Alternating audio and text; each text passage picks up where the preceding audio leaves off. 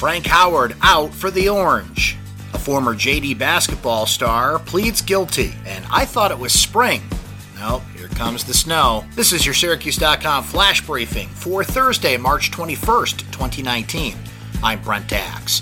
Syracuse guard Frank Howard will not play in the NCAA tournament for an indefinite amount of time, according to a release from Syracuse University. Quote Syracuse University men's basketball student athlete Frank Howard will not play in the NCAA tournament for an indefinite period of time due to a violation of athletic department policy.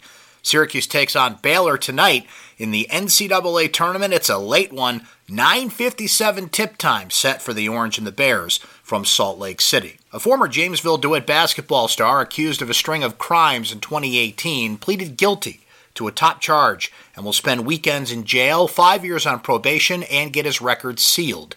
Talik Robinson's plea agreement was announced before County Judge Thomas J. Miller.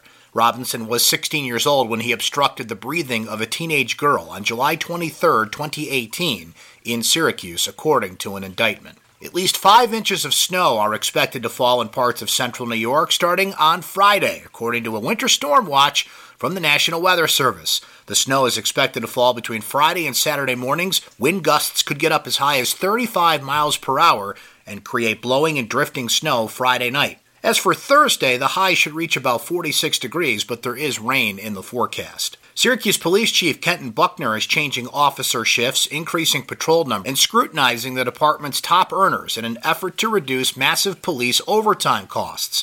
Buckner, who was hired as chief in December, outlined some of his early efforts to decrease police overtime, a complex, unwieldy issue that's been a point of contention between police brass and city lawmakers for years. That's your Syracuse.com flash briefing for Thursday, March 21st, 2019. I'm Brent Axe. Have a great day, everyone.